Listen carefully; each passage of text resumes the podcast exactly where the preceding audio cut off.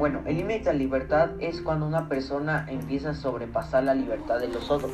Por ejemplo, dos personas tienen una opinión distinta y una quiere que su opinión eh, tenga más valor que la otra. Ahí ya estás pasando el límite de la libertad del otro, ya que tanto tu opinión como la de tu compañero son exactamente las mismas, tienen la misma libertad, ya que son formas distintas de pensar.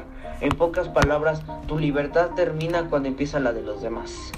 Todas las personas tienen derechos y la libertad es expresar esos derechos.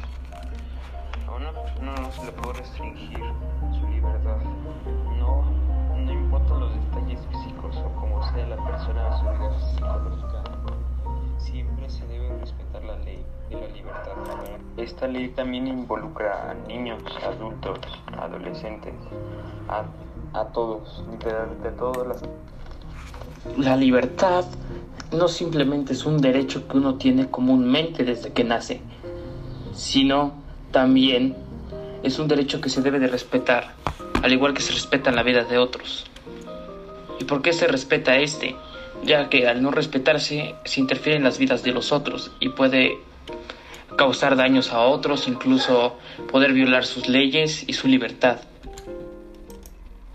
A la vez que esto debe ser importante.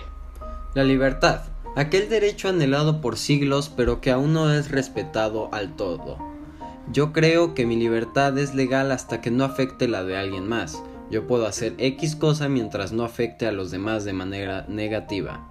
Por ejemplo, yo puedo experimentar o investigar, pero si parte de la investigación es experimentar con seres vivos y se les está afectando, si a los humanos se les afecta sin su consentimiento y permiso, ahí ya no soy libre de hacerlo.